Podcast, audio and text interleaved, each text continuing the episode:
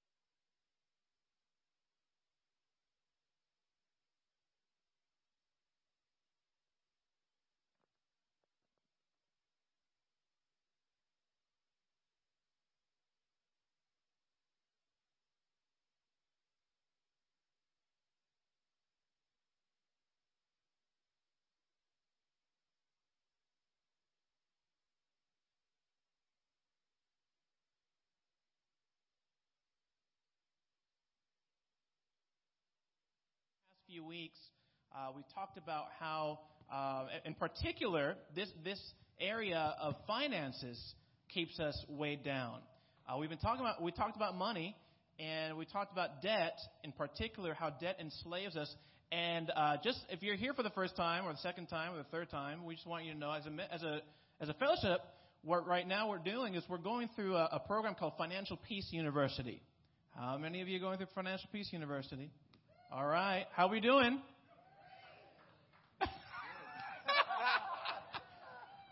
hey, we're, we're, we're, we're getting there. We're making it work. How many of you guys have your envelope with the cash? Come on, let's go, cash system. How many cut up some credit cards? All right. Let me get an amen if you cut up some credit cards. All right. We had one really loud amen from Joanne Duffin. How many did you have? Four credit cards. Come on, girl. Nice. Um, how many of you guys are, how many of you guys went this past Tuesday night? All right. How many went Wednesday night? Good. Singles. How are we doing, singles, with FPU? Yeah, all right. All right. Well, I need, I need to check up. We need to check, see how things are going. Uh, this program has been an incredible resource for so many of us who have gone through it or are going through it right now because it's giving us tools on how to manage and steward what God has given us uh, and how to do it in a, in a righteous and healthy way uh, and not allow debt to chain us down. I do want to give a special shout out uh, to, and I want to just thank uh, many of our singles and our college students who are coming on Tuesday nights uh, to serve in childcare, to help us with the children on Tuesday nights, so that your married brothers and sisters and single parents can go through the program. Thank you, thank you, thank you so much. in particular, I really wanted to lift up Timmy Branson. Uh, Timmy Branson comes on Tuesday nights to help oversee the childcare. Then she goes on Wednesday nights because she's a shepherd in the uh, uh, uh singles ministry. She already went. Her and her husband already went through the pro, uh, the program, and uh, she's going every Tuesday night, every Wednesday night, just to help, to serve. And so I really want to lift up Timmy. She's right back there. And I just want to thank you, Timmy. And her husband, Miles, came off the bench today to lead some songs. So that was awesome. Come on, Miles. Um, and I do want to give a shout out to a lot of our uh, leadership group and shepherding group that went through the program earlier in the year and are now going through it again, just showing up on Tuesday nights to either help with childcare or going on Wednesday nights to help shepherd and, and just be a presence and example. I want to thank you so much for uh, those of us, those of you who went through it, are going through it a second time around, uh, just to really encourage your brothers and sisters. So let's give our leadership group a, a round of applause there and thank them for that. What do I got here? Oh, sidebar, tangent. We have uh, a new rotation of guest experience ministries coming up. That's our ushering ministry, our parking lot ministry. If you want to sign up for that, please go outside. You can actually do this on your phone or do this online. There's a sign up uh, thing right here. You can sign up. Uh, but we really encourage you to sign up to help serve on our Sunday morning services. Um, it goes a long way and it helps a ton, of, a ton, a ton. So you can go outside afterwards. To the, there's a booth right there and sign up online, or you can go uh, to our website or mobile device and uh, find out more information there. Okay? Should we just pass this around right now? Maybe we should just pass this around and have everybody just sign it up since it's mobile. Is that Javier? Is that what you were wanting me to do? You want everybody to sign up right now? Okay, take out your phone and sign. Uh, we can pass this around later. We'll pass this around with communion. Okay. Um, we have chains that weigh us down. God wants us to live life to the full. Uh, this is what He wants for our life. And uh, we talked lately about um, how uh, our desire for instant gratification, the one, the one marshmallow. We're okay with the one marshmallow, but we don't want to wait for the two marshmallows. You guys remember that lesson during Harvest Fest? We, we, our desire for instant gratification versus delayed gratification chains us down. Our pride. We've done two lessons on pride and how our pride keeps us weighed down because we're unwilling to admit that God has a better plan, a better idea uh, for our lives, and um, or we're unwilling to understand that He's given us everything. We are merely uh, a steward. It is temporary, and we will be held accountable. One of the things um, that we want to talk about today, and I got my friends up here. Uh, one of the ways that we can be held back from experiencing God's will and freedom is looking back at our lives at times with regret or sadness or fear of our past, of what was, has already happened, and we call this uh, grief. And some of our grief sometimes can lead actually to uh, numbing out that grief because you don't want to deal with it by being addicted to different chemical substances. And so we're going to talk about the chains of grief and addiction today and we're going to have a conversation about it. Okay, so instead of me presenting everything here, we're going to have a conversation. So I brought uh, some of our, one of our brothers and two of our sisters up here uh, to share with us. And first we have Sherry Lugo. Everybody say hi to Sherry.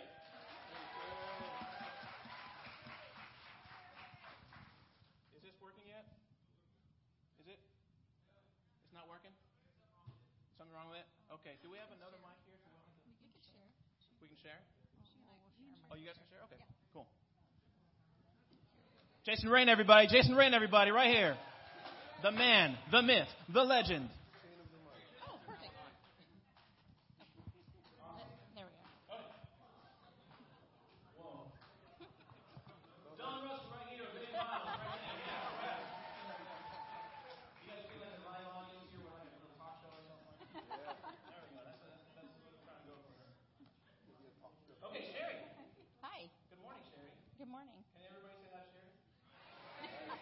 Hi, everyone.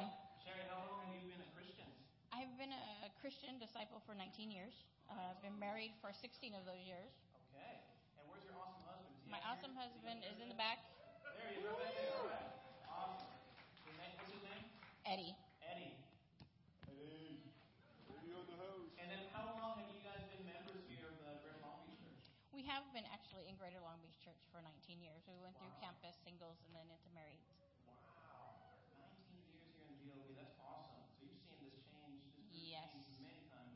Transitions. A lot of transitions. Sherry is a certified um, grief recovery specialist, and uh, we, there's a grief recovery institute that trains people to uh, lead this program. So she and her husband uh, do this.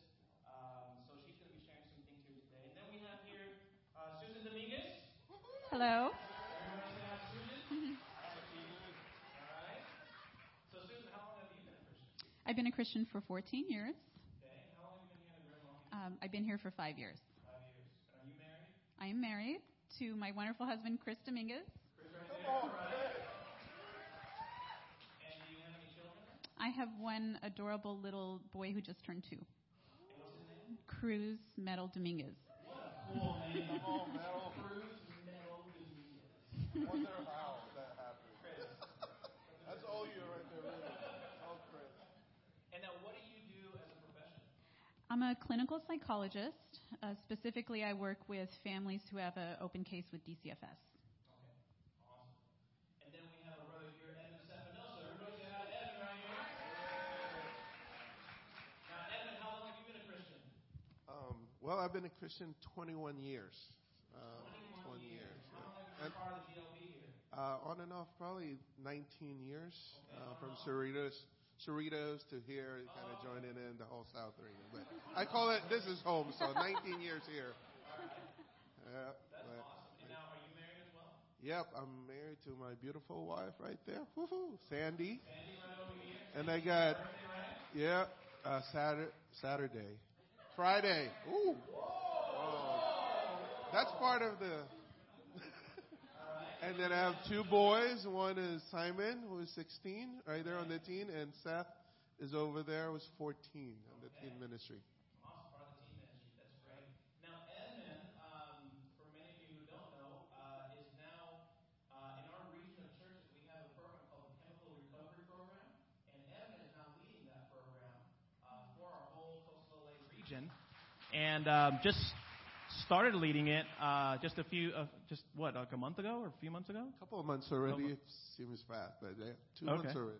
Gotcha. And then um, let me just, can I just ask you real quick about chemical recovery? Like what, uh, what is your conviction? What's your passion regarding this program in particular?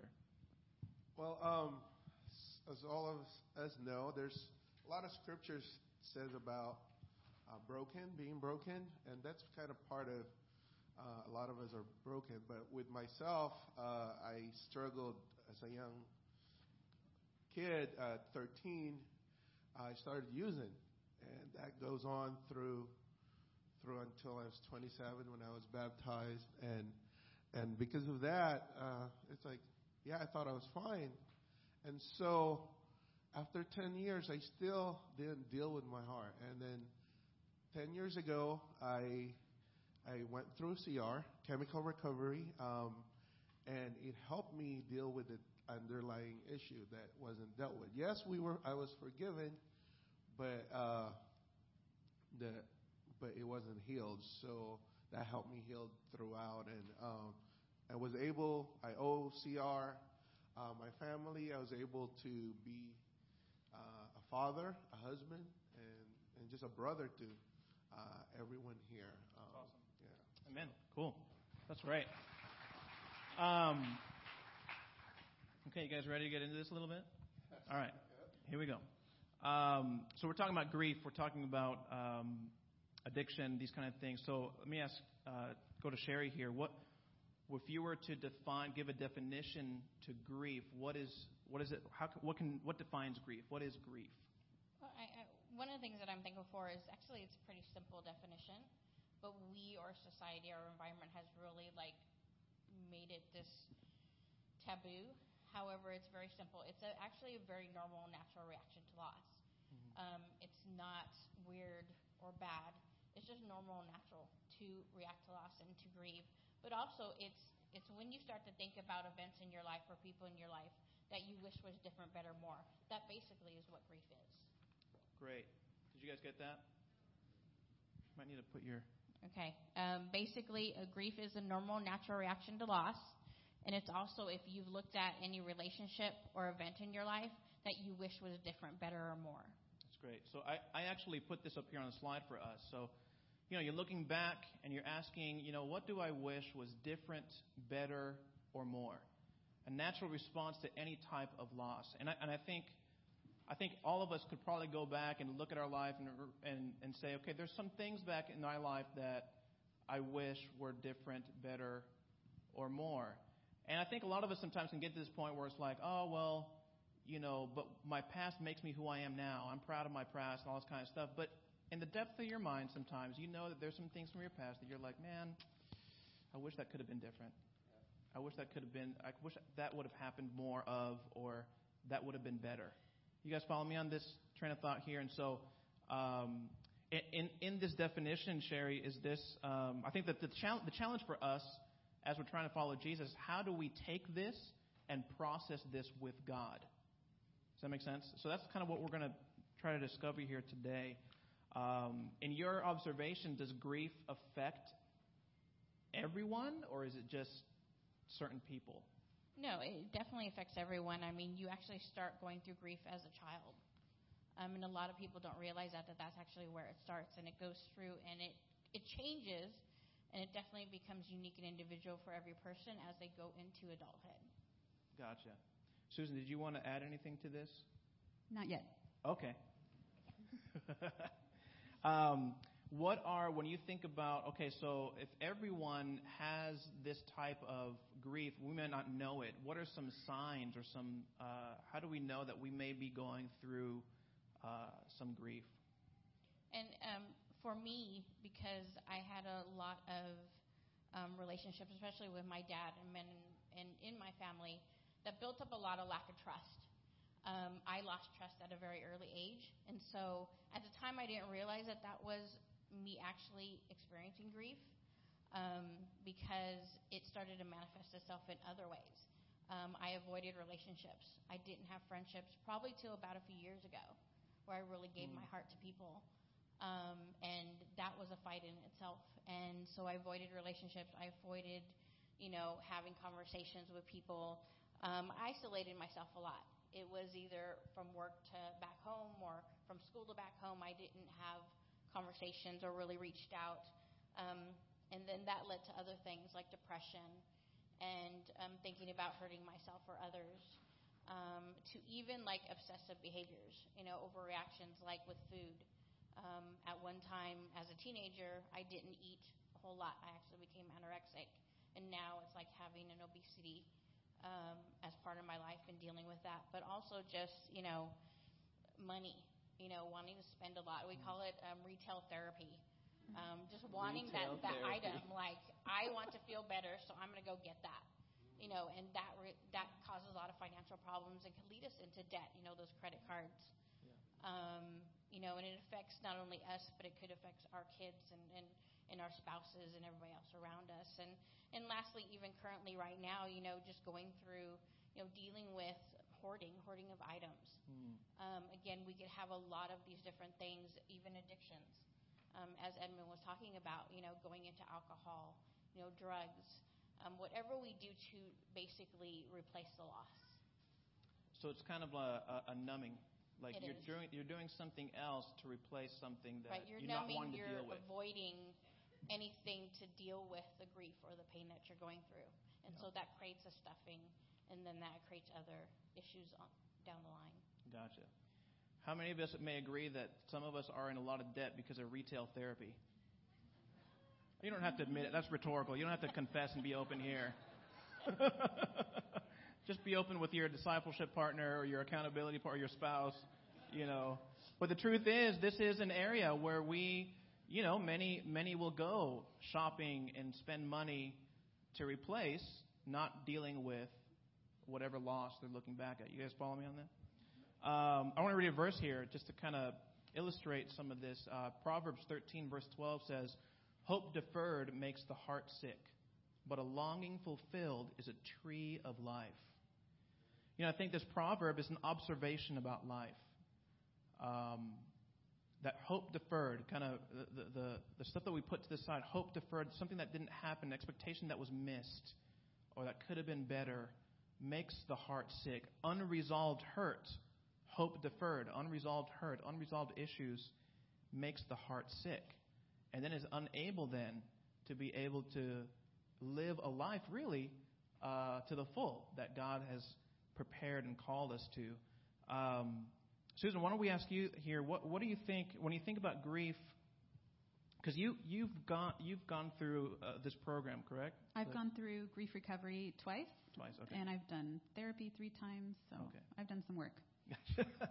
All right. So when I even in light of this scripture, and when you think about grief uh, in general, how does because we're talking about getting unchained, you know. Yeah. So if I'm going to try to get unchained, it, it it implies that I'm chained by something. So, how does grief uh, keep us chained down? Sure.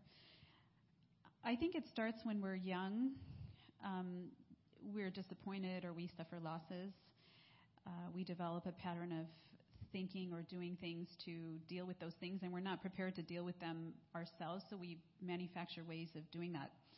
I know for me, I manufactured a way of turning to shopping. I was a shopaholic before I became a Christian, and still even part of my Christian walk. Uh, from the time I turned 16 and I got my first job and my first checking account, I'd go shopping uh, knowing that my check was going to bounce. I would purchase an item and pay the overdraft fee, um, thinking, well, at least I got the item. It's in my possession now. So I used to go Christmas shopping and buy one thing for someone and two things for me. So this was a way of life for many years.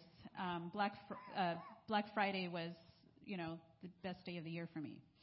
Um, in some ways. so, and no one could hang with me, you know, to do all that shopping.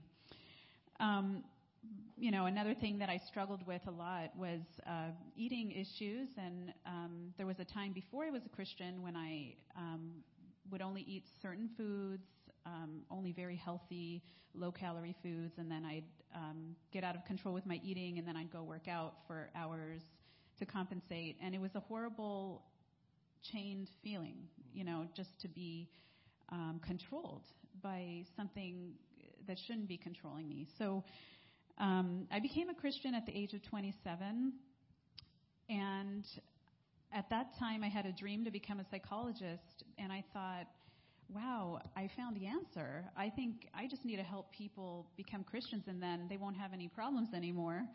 And uh, that's what I have to do. So I don't have to go to grad school anymore, you know. and so after a year or two, I started noticing my brothers and sisters really struggling. And I saw people who were avoiding parts of their heart that were negative or the things they didn't want to face and dealing with all kinds of heartache because of it, um, falling away because of it. And I realized, kind of like what Edmund was saying, we're saved at baptism, but the healing only begins at that point. Um, so through the many years of being a Christian, many years of doing deep work on my heart, I've you know, been able to grow tremendously to where I eat when I'm hungry, I finish, I stop eating when I'm full. Um, you know, I went to the store to buy a gift and I walked out without anything for myself, you know, so these are um, tremendous uh, victories, um, but they wouldn't have come without uh, exploring areas of my heart that were hard to deal with and face. Yeah. Yeah, I think it's interesting that, that, that you mentioned this, this idea of you know, at baptism, we're saved, but the healing begins right there. It doesn't mean that you're healed. And so I think a lot of us sometimes think that, well, I'm saved now. I got, I'm, I'm good to go. but then we realize why we, ha- then it's hard to understand why we're having such a hard time in relationships with people. Yeah. Connecting in our small group or, um, you know, connecting with God even, uh, because there's unresolved hurt. And I think this is a huge concept for us to get is that yes, baptism saves us, but it doesn't necessarily heal us. Uh, the healing comes um, with the Holy Spirit and with the community of believers and with extra resources like this, like really exploring uh, what's going on in the heart. One of the uh, brothers mentioned one time, you know, um, you will you will love as much as you've been healed. So in other words, if I'm if I'm getting more healing in my heart, I'm able to then connect and be able to love others accordingly and even more. Um, so I just thought that was a kind of cool concept as well. But I think this is a big. I think for us as disciples, as Christians, this is kind of a big idea that healing takes time. And it doesn't happen at baptism. We need forgiveness. We need salvation. But then after that, man, we've got a bunch of issues to deal with and work on. And this is where exploring some of these things that you're mentioning. Um, I'm sure Chris is happy that you're not a shopaholic anymore, so that's good. Um, I want to read. Um, anybody, you guys want to mention anything about how grief chains us down? Anything, Edmund or Sarah, you want to share? Or that's good. Okay, cool. Uh, I want to read another verse here. Um, Hebrews 12, verse 15 to see to it that no one falls short of the grace of God, and that no bitter root grows up to cause trouble and defile many. we've used this verse different contexts in different ways. Uh, I think a lot of times as Christians we focus on the see to it part. Like I need to see to it. I need to get you know get involved. Um, but the, the part I want to focus on a little bit is uh, the idea of missing God's grace. Um, man, we, we, we can come to a point where we're missing God's grace and we have a bitter root that starts growing. Um, and so when you think about this verse and you think about grief and these kind of things, what, what are some things, Susan, that maybe come to mind uh, how this verse applies?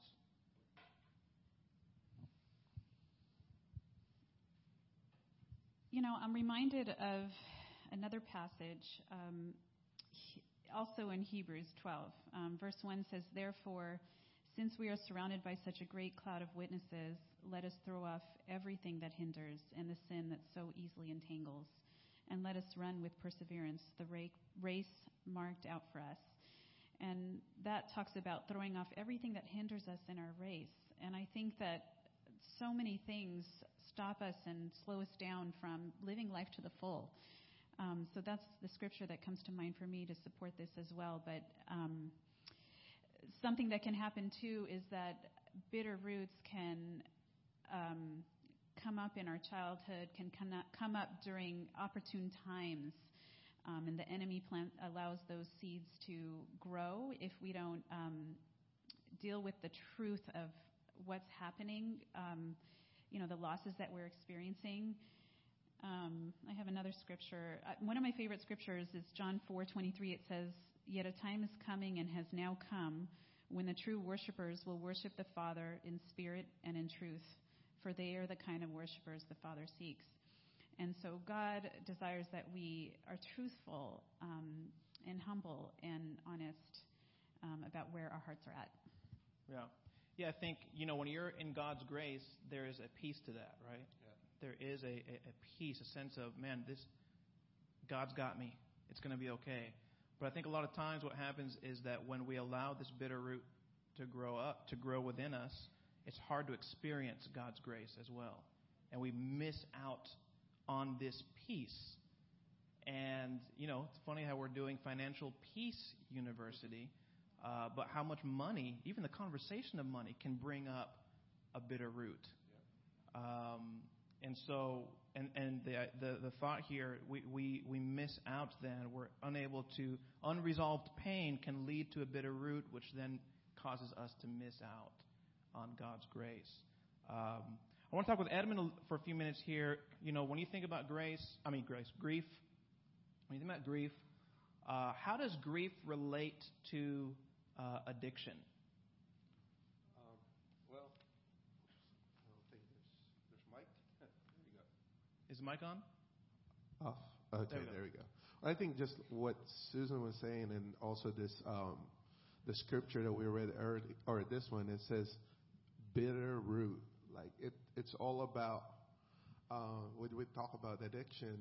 Deep down inside of us, when we were young, there's something. There's there's a root something happened, a loss, something that we couldn't figure out, but it, it's there. That happened to us when we were young, and um, definitely uh, a good meaning of addiction is like uh, it's.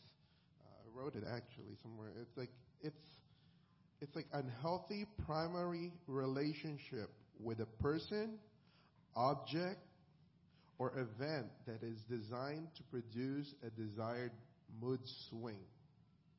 I don't know if everyone got that. Um, it says primary, unhealthy primary relationship with a person, object, or event that is designed to produce a desired mood swing. So I think it's probably safe to say that we're all kind of addicted on something at some point, right? Because we do things at, to change our mood. We come home, we veg out. Like oh, let me just relax. Let me, I had a hard day. It's like something to change our mental uh, thinking.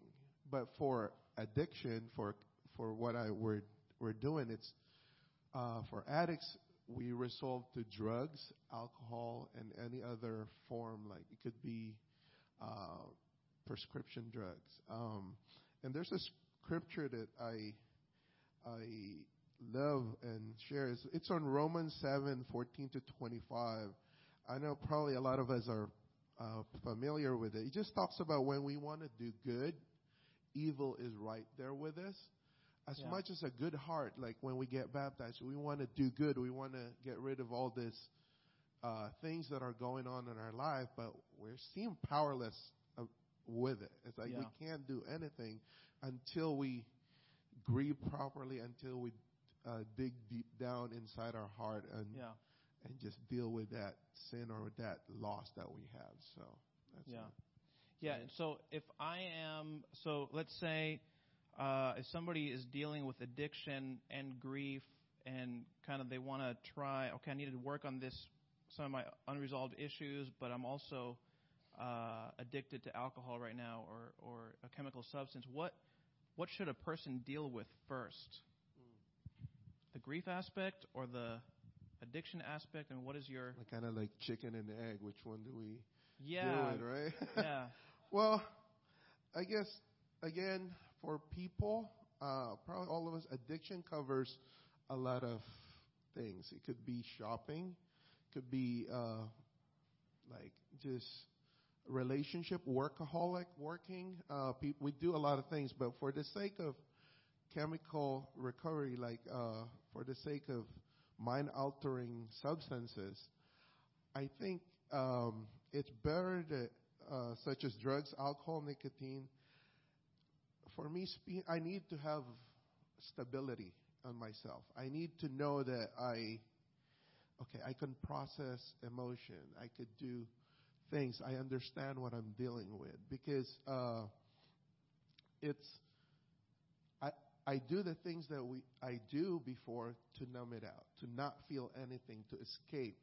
So for me to deal with grief, that's not going to happen. Uh, let's say um, an addict just used a couple of days ago, he took marijuana or drank or some drugs.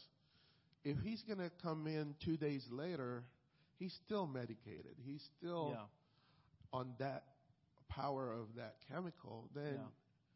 whatever you learn, it's really not there. It's not. You can't give out because I think one thing probably that is important with grief is we take responsibility yeah as an addict and as a user, that's the least that I don't take responsibility for anything. So I'm always the victim. I'm always, hey, woe is me. I was hurt. I was abused. I was. Uh, that person look at me differently. yeah I mean everything, but there's still way that we could take responsibility because it's two sides. We can't do sometimes we can't do what was done, but there's steps that we could do in our own to take responsibility for our welfare. yeah And so that's one of them is, yeah, taking, just taking responsibility and attending classes or being around people, being open. Um, and also that uh, there's one thing to do is we're willing to dig deep down for grief. And as a an addict, it's it's hard to do that. So I think it's kind of safe to say, in general, not 100%, but if you're dealing with chemical recovery, I think it's better to deal with that a little early, like first, yeah so that you're equipped to to deal with the grief after, and the emotions that you're gonna feel is is the right one, and Yeah. you could that's good move on. Amen. Thanks for sharing that, Edmund. Awesome, awesome, awesome stuff. Um, I want to read another uh, one more verse here, Ecclesiastes seven, verse two. And Solomon wrote this, and he's making an observation about life. He says, "It is better to go to a house of mourning than to go to a house of feasting, for death is the destiny of everyone. The living should take this to heart. Frustration is better than laughter, because a sad face is good for the heart." The heart of the wise is in the house of mourning, but the heart of fools is in the house of pleasure. So, this is an interesting observation and um, that Solomon makes here in the Bible. And I think as a Christian, we are taught, you know, we've got to be joyful and be fired up and happy and smiling. How's it going, bro? I'm going great. You know, and, and we have, and, and if you're doing, if you're not doing so, so well, if you're kind of sad that day, it's kind of like, bro, what's up? Let's go pray. Or, or you know, it, it's we get this kind of training in our in our human interactions in our uh, with one another. And but yet the Bible says this very interesting observation here that it's better. Uh, it's the heart of the wise is in the house of mourning. The heart of fools is in the house of pleasure. So, how do I take this as a Christian and reconcile it with? Well, I'm supposed to. I, I thought I was supposed to be fired up, and being fired up and zealous and outwardly, uh, you know, extrovert. That's what being a disciple is all about. You know, how, how do I take this and sort of reconcile that as a Christian? Okay. Hello. Okay. Um, I think. I mean, later later on down in that same chapter, it says, uh, "Whoever fears God will avoid all extremes." And I think. Um, I think God just wants us, like, and also in Ecclesiastes 3, it says, here's a, here's a time for everything and a season for every activity under the heavens, a time to weep and a time to laugh, a time to mourn and a time to dance. Um, I think that God wants us to be whole people, you know, not not faking it. Um, we were made in God's image, and God has every emotion. He created the emotions. Um, he didn't create them for us to only have some of them. Um, Jesus himself um, was overcome with sorrow, you know, to the point of death, and uh, he wept and he felt all these emotions as well. David was a wonderful example of um, going to God with all of his heart and telling God, you know, everything, you know. And I think David's, uh, when I started reading the Bible, I think uh, David's Psalms were so inspiring to me because in my particular experience, I'm not saying everyone's um, experience was this way, but my experience being raised as a Catholic was um, one in which I was taught to go fix myself, and then go to God. Um, likewise, in my family uh, upbringing, it was like just perfect yourself and then present yourself to society or wh- whoever. And uh, you know that's not what God desires for us. He wants us to come to Him, um, you know, when we're weary and burdened, you know, and He'll give us rest and um, come to us with our our entire being um, and be able to get healed by Him. That's great. Thanks for sharing. Sherry, you want to add to that? Uh, yeah, I mean, I think um, very similar along the lines of what Susan just said. You know, we do have to learn to just be um, open and vulnerable. Um, a lot of us have been through a lot of things since we were children. Um, I know I was a product of abuse from my dad and, and molestation into, you know, I also went through a rape as a, a, a young adult. And I know that if I it took me getting open to that to really feel the freedom mm. from being able to mourn and tell someone, hey, this is affecting my life. Um, and I think I'm grateful for that all of us have been an example of being able to go through our own process and have people in our lives that didn't judge us and criticize no. us for it, but allowed us to mourn and allow us to have this time and still do. And again, like, you know, it's true, like we have those conversations and that word, you know, oh, I'm fine, is said a lot you know, but that's feelings inside not expressed. Mm-hmm. And when we stay in that place and when we stay and we choose to, you know, basically stay in that bubble, you know, we're not getting wisdom. We're not getting direction. Um, we're not even getting clarity. Like Edwin was saying, is it takes you got to get to that point. But if you're not like reaching out, um, that is just going to keep you in a place where it isn't real. Yeah. And um, it, it, that's when you get you stay in the stuck. So are you saying next time you ask me how I'm doing and I say fine? I'm going to ask you more questions. You're going to ask me more questions? I am. Because there's feelings. I have a whole conversation. I, I, I stayed stuck on that. Feelings inside not expressed. Yeah. Get it? Spells fine. Get it? All right. Um, so got to be careful with that. Next time somebody says, "How you doing?" You say, "Fine." Well, how you really doing? How many of you guys have had a conversation with, or a friend like that? So I, I don't know if you have, but I know for myself. I, I remember a friend of mine. Um, I always I loved talking to him, but then I sometimes want to avoid him in the fellowship because I knew if he cornered me, I would start like confessing all my sin or just searching the depth of my heart to share something because he's just asking me the questions. It wasn't a how you doing, bro? Oh, I'm doing great, and just you know, good, good, good, good, gotta go. It was like, bro, how you really doing though? And it was like, well, let me evaluate myself here. How am I? And you know, for men, that's a very difficult thing to do.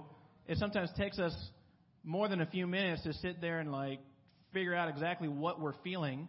Uh, so, you guys have a friend like that? Anybody have a friend like that? That's just, how are you really doing? Um, so I like that though. Feelings, ex- feelings. What is it? Feelings. Feelings inside not expressed. Feelings inside not expressed. That's good. I, I really love this verse. I think it's. Um, I think for a lot of us in our Christianity, we can become the fired up Christian, the extrovert, everything's great on the outside Christian, but nothing's really getting dealt with in the heart. And I think what the, what the scripture is calling us to is to be okay with dealing with pain. Be okay with dealing with, with, with issues, with sadness, and, and that it is the heart of the wise is in the house of mourning. The, the, the heart of fools is in the house of pleasure. When you're fine, fine, fine for months at a time, um, there may be something deeper that you're not really wanting to talk about and deal with. And some of us would be like, no, I'm seriously, I'm, I'm totally fine. I'm totally fine. And then you hear something or you hear a song in the car on the way to work or something like that, and it just like, just starts gushing out. And I think all of us have had moments like that. And so we see the reality that God points out. It, it's okay to be in the house of mourning. This is a good thing. Um, Sherry, why don't you keep, speak to this for a few minutes here? What, what are some of the myths of grief? Um, again, this is um, starts at a young age, and there's six basic myths that um, starts very young, and, and one of them is like we learn to grieve alone. Um, sometimes it's we've come back from a really rough day at school and we're crying, and you know maybe our dad or our mom goes, "Well, if you you want to cry, go to your room." Oh wow. Yeah. You know, I don't want to see you if you're crying. Um, and so that's something that a lot of times we're taught. You know, um, you know, we're sent to the office when we're upset. Um, and so grieving alone just again that results in isolation and just starting to avoid relationships. Um, another one is, is, you know, that goes along the line of this is don't feel bad. Again, don't feel bad. You know, you'll get the other relationship. Or don't feel bad that other job opportunity will come along. It's okay, and then they tap you on the shoulder. You know, and again, we have a tendency to stop our feelings. And um, that's a myth because, again, you're just stuffing. And it will come out in some way in the long run. Um, replacing the loss. We've talked about this a lot already, whether it be food, um, shopping, um, you know, relationships. Um, I did that with, you know, men in my life a lot. Um, work. We just replace instead of dealing. Again, keeping busy. Um, I was even really good at this in the church. Like I would serve and serve and serve, and everybody would be like, "Sherry, you're such a great person." And really, what I was doing is I was keeping myself busy, so I didn't have to have those conversations. Yeah. Um, and then just going into, you know, being strong for others you know, some of us are put in a position, whether it's with our family members or people in the church, where we feel like we got to take on their journey. We have to take on their, you know, the responsibility, and it's it's not true. Um, you know, we we can't be strong for others and and stop avoiding our own feelings. And then lastly is is like give it time. And what that's like is, is it's kind of like if you were sitting here with an open wound, are you just going to sit there and go, okay, in time it's going to heal?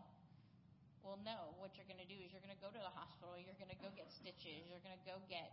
You can't just give it time when it comes to even an emotional wound as well, because Good. again, they're just not going to. It's not going to resolve itself by just sitting there. That's great. Yeah. That's very helpful. I appreciate Sherry sharing some of these things because I think uh, I know for myself, um, I, I've I've gone through all of those. Oh, I can, I can deal with this on my own. I got this, you know, or I'll just keep myself busy because uh, I'm giving, I'm giving, I'm giving, and I don't have to deal with anything. Go, go, go. And I think these are some myths, right? Because I'm not really trying to deal with what may be underlying that I don't want to deal with, things that I don't want to deal with, so I cover it up with other things. And so I appreciate uh, you sharing these things. I, I do think that one of the things that Sherry shared right now about grieving alone is such a big deal. Uh, and I do want to share, I, th- I think for us as a family of believers here, we've got to We've got to see the benefit of being in community with each other. Uh, we need each other. We need relationships. We cannot do Christianity alone. We cannot grieve alone. We need groups. We need relationships. We need uh, one another. So I appreciate uh, you sharing that. Um, I want to close out here with just a, a, question for all three of you guys to, excuse me, uh, for all three of you guys to um, um, share. But you know, we have different people, different uh, backgrounds coming into church today, and so let's say we have a Christian that's, you know, we have a uh, somebody who's been a Christian for a long time uh, here, and uh, they're like, well, I got the Holy Spirit. I just got to pray through it. I'm going to be fine, you know, and um, I'm just going to serve and I'm just going to do what I need to do because I'm a soldier in the army of the Lord. And this is how I deal with my grief. You know, you got that person here. You don't have to raise your hands. Um,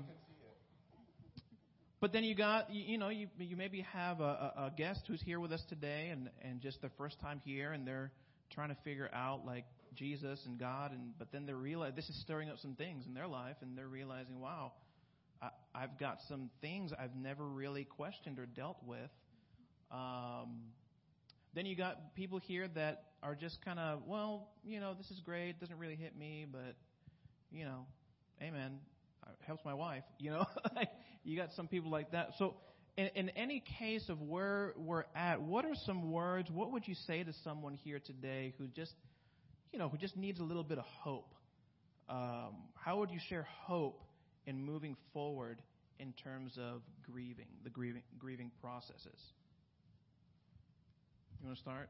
I could Susan, start. you want to start? Sure. Um, I think first and foremost, remembering that grieving is a community event, you know, and our every inclination is to want to isolate and do it ourselves.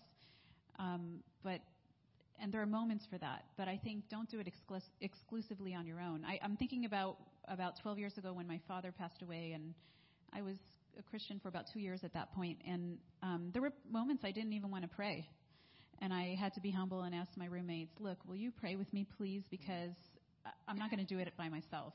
And so I had to borrow faith from others, and I think that. Um, likewise, as we overcome anything, any kind of loss or any kind of issue, we need one another. And Satan wants us to believe that we can do it on our own, but that's not how we were created to heal. Um, we were created to heal uh, going to God and, and helping one another. Um, you know, I, I read it earlier, but Hebrews 12:1 says, "Therefore, since we're surrounded by such a great cloud of witnesses, let us throw off everything that hinders and the sin that so easily entangles." And if you think, I thought about this scripture, and I thought, how can you throw off everything that hinders by yourself? Like if you're hindered with a big load on your back, there's no way I can throw it off by myself. I need one person on each corner of that sack of grain to throw it up off yeah. me. You know, so I need a team of people to help me, and I think I think all of us do. Um, so I think, uh, and also as you are figuring out what to do to, um, if you want to get some kind of help, uh, just anything that's truth based. You know, uh, grief recovery is truth based. There's a lot of great therapies out there that are truth based, cognitive behavioral therapy, things like that. And just speaking to insightful Christians, um, books that that are written with the truth of the scriptures in mind, they can all be very, very helpful. That's great. Thanks, Susan. Amen. Sherry? Um, I, I think for me, and, and I kind of want to talk twofold because um, there's the people that are going through grieving, and then there's the people who are supporting them and they both have a valuable um, asset to this question of giving hope. And one, you know, it as a person who's going through grief, it takes a lot of courage, and a lot of times we don't get that. We actually do have that. Hmm. Um, but again, we try to take these such big steps. And it goes back to what Susan just said is whatever decision you make to how you're going to go after grieving, it's okay to go it at your pace. Yeah. It's okay to go it at um, the process that you trust to start that. Um, you don't have to take on what everybody thinks you have to be. You know, you go with what is in your heart. And for you that do have a relationship with God, wherever He's giving you clarity to go. And for you that don't, you know, again, that's if that's not the place for you to start, that's okay. You know, we can start with grief recovery therapy, whatever else that is out there. You know, chemical recovery groups like that. You know, if you, if it's support you need to start at, do that. For the people who are supporting the people going in grief, again, like you have to be willing to take your own journey as well. Um, and again, not um, you know transfer, but be willing to work out your grieving process in order to help others, and that's okay as well. Again, we have to realize that our, our you know know, our process, our trust, you know, our levels of trust are all different, you know, from everybody else. And just to, you know, be wise in that, you Yeah. know, as you're taking the steps. Amen. Thanks, Edwin. Well, it's simple to say, but if I could make it, anyone could make it probably. this is easy. Amen. But um, just with uh, seriousness, it's like um, there's something that uh, that we all deal with, that we all have, that we could help us is the Bible, the Scripture. Uh, it says on um, First Peter, His divine power has given us everything we need to live a godly life. Amen. It is possible to change. For someone like me, just I just got to tell my story. I ha- uh, I'm married for 20 years. I got that right. I got two kids, a father. That would never happen. Um, I my grandfather has three wives. My dad has three wives. I'm an addict since I was 13. I started doing all of that, but through time and process of people, it could happen. Um, there's a couple more scriptures that we we that I usually hold dear with is um is one thing is on First Timothy. It says, "Here's a trustworthy saying that deserves full acceptance: Christ Jesus came into the world to save sinners, of whom I am the worst. But for that very reason, I have shown mercy, so that in me, the worst of sinners, I'm sorry, Christ Jesus might." display his immense patience as an example for those who, who believe in him and receive eternal life. Sorry about that. Um, but on, there's man. also a scripture wherever you're at uh, in your life. Uh, in Jeremiah, it talks 18, 1 to 11, it just talks about um, the potter's house, right? We're all broken uh, when a potter is molding something sometimes it doesn't give way, it breaks. But God is the potter, and He creates us to another vessel perfect for Him. And sometimes we feel like, oh man, I'm I'm messed up, I'm abused, I'm an addict. I can't do anything for God. No, that's the most. The power is that life. If you live it with God, it could help us. And also, um, even I know anyone probably could relate is the scripture says in Proverbs where Solomon said, um, All has been heard. This is Solomon, King Solomon. He've done everything, riches, pleasure.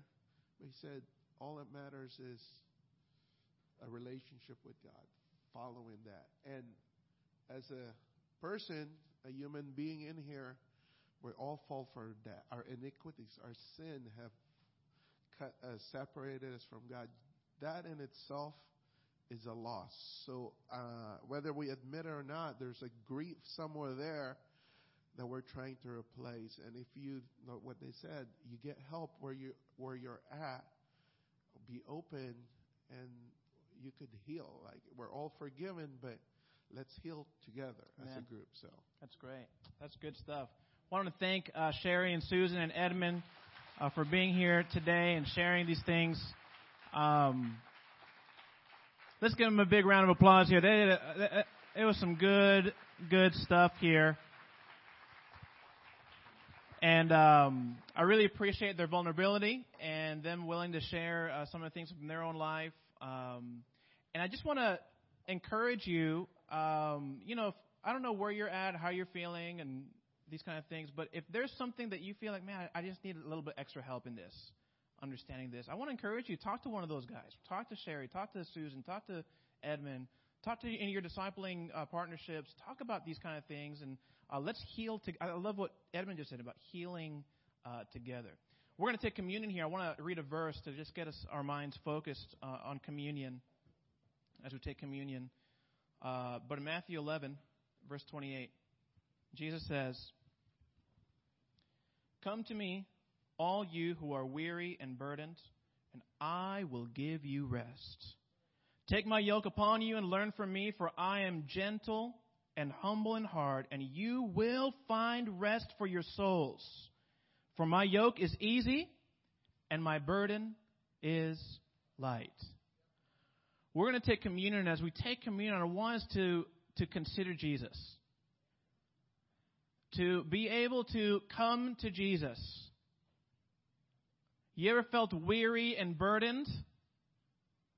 Come to Jesus. His burden is easy, his yoke is light. He says, I will give you rest.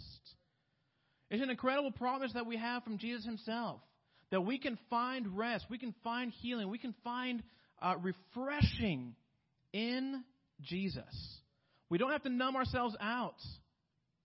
He provides a way out. He provides relationships. He provides his community of believers, of followers, to help us get through unresolved issues. And, and I want to encourage us to take this and combine it with the Ecclesiastes 7 scripture about it is wise to be in the house of mourning and the, and the, and the fool is in the house of pleasure. To kind of combine the two and say, okay, it, it's, it's okay to feel pain, and I can do this. I can process this with Jesus. He's actually calling me to bring that to Him and then to be able to trust in Him, and I will find rest. Isn't that an incredible promise? I want to speak to something just real brief before we pray. Um, so this past week was our election.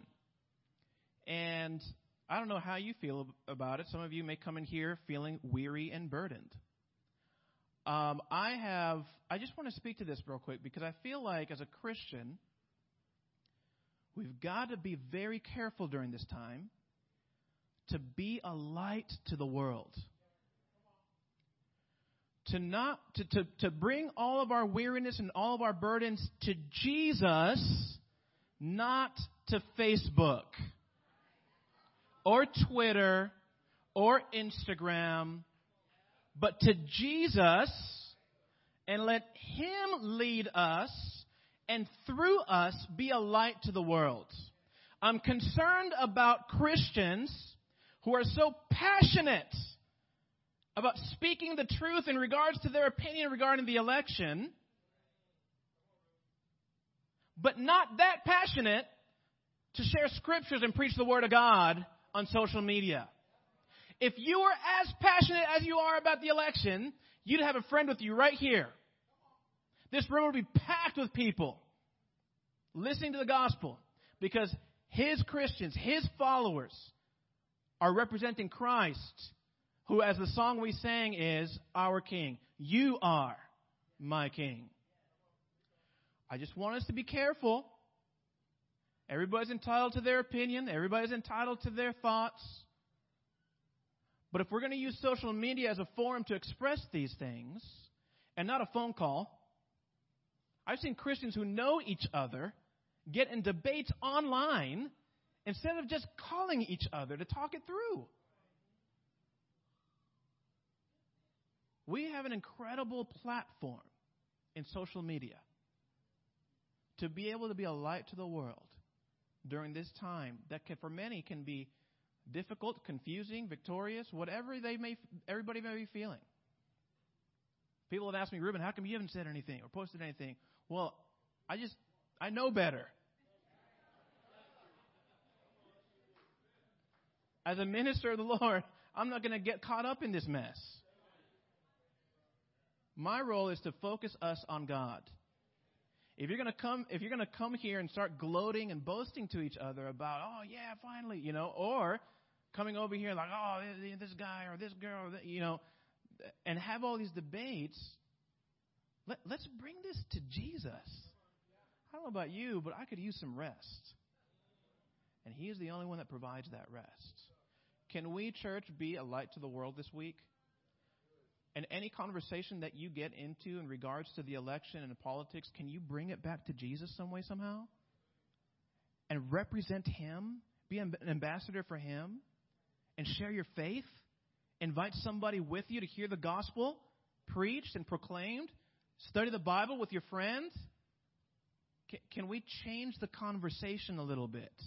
Now, I don't want to deny the reality. There is a reality that people feel, all this kind of stuff. There is a reality to all these things. Let's be understanding. Let's love people. Let's serve people. I'll tell you, the best thing that we could do is probably go down and serve the serve serve the poor, feed the hungry, Do the things that we as Christians are called to do. We're going to pray for communion right now. I just want to call us to be the church that God expects us to be, that Jesus laid down his life for. Let's pray. Father, thank you so much uh, for this time to remember Jesus. Thank you so much for the bread that represents the body of Christ and the juice that represents his blood.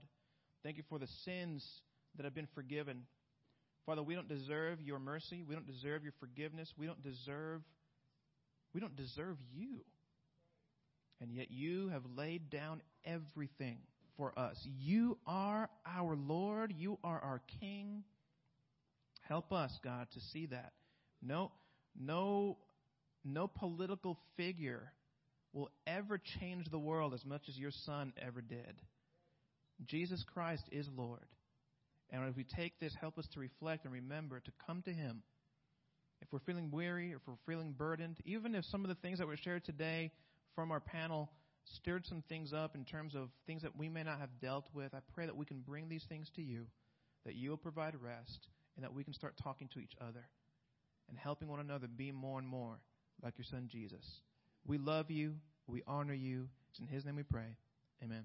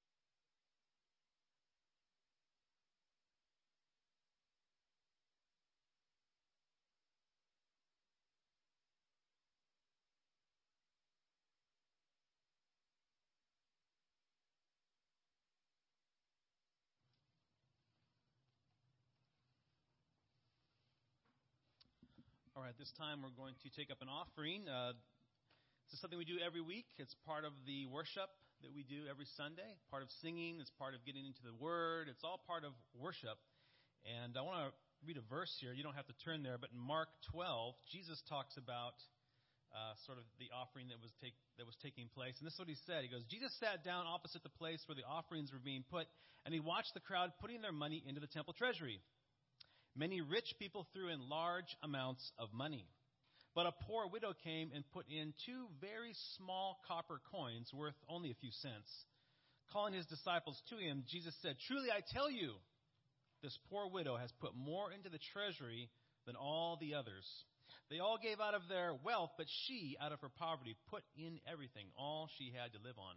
And really, when I read this verse, I'm like, wow, this woman had a lot of faith right? She had a lot of faith to give, really all that she had. And this wasn't even to the Christian church at the time. This was to the Jewish, uh, the Jewish uh, temple. So it's kind of interesting that uh, you know, even even with the under the Jewish law, she was still giving sacrificially. Um, so my takeaway is, is that we need to we need to give in faith when we're giving today, whether you give online or you give actual money in the plate that's being passed. That we have to have a we have to have faith when we give. So uh, let's pray. Lord, thank you so much for this opportunity, really this just an incredible opportunity to give back to you. Father, help us to couple our uh, giving with faith. Uh, help it be a sacrificial offering. And uh, we know that even as Jesus was watching, watching back then, he is watching now. So, God, please honor this time. We pray in Christ's name. Amen. All right. So, we're going to have a few announcements here uh, while the uh, trays are being passed, the baskets are being passed. Um, last year we did a dads and lads camp out, and some of you went, and it was a lot of fun. This year we're going to do a dads and lads day hike. So if you're a dad and you have a lad, I want to encourage you to come out. It's going. We're going to meet at the Carl's Jr. right up the street off of Carson at 8 a.m. Uh, and then we're going to caravan to Crystal Cove and Laguna Beach. So it's going to be a really cool time to you know disconnect from the Xbox and the smartphone and the YouTube and go out and really enjoy some fellowship in uh, the um, real live creation that God has given us. So it's going to be a lot of fun. Um, so if you want to come check this out, please give me a call. Um, I want to kind of get a head count and to see who's coming and whatnot. Also, as far as how old your son should be, I mean, maybe maybe four, four and up, maybe because it's going to be a hike. It's, it, it, you know, it's up to you though. So, but please give me a call. My number I think is on the. Uh, hopefully it was on the, uh, the slide. Hopefully I put my number on there. Can you back it up one more time? Is my number on there? Matt? Nope, no number. It's not. Great. Well, my number is 562 715 2174. 562 715 2174. So please give me a call if you want to come check it out. Also, we have the GEM Ministry, the uh, Guest Experience Ministry. Please sign up for that. There's a booth outside. And also, we are selling tickets for the uh, New Year's Eve dinner that we're going to have every year. Um, it's a Caribbean theme. We're going to have food trucks. We're going to have a nacho bar. It's going to be awesome. Uh, so you can start buying tickets for that outside uh, in the uh, foyer. So we have one more song. Thanks. Can I have everyone rise for one last song?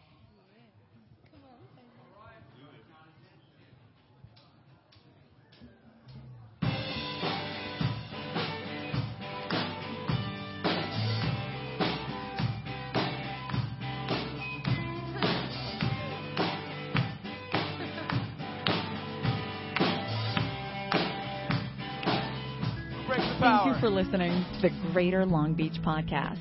For more information about our church, please visit greaterlongbeachchurch.com.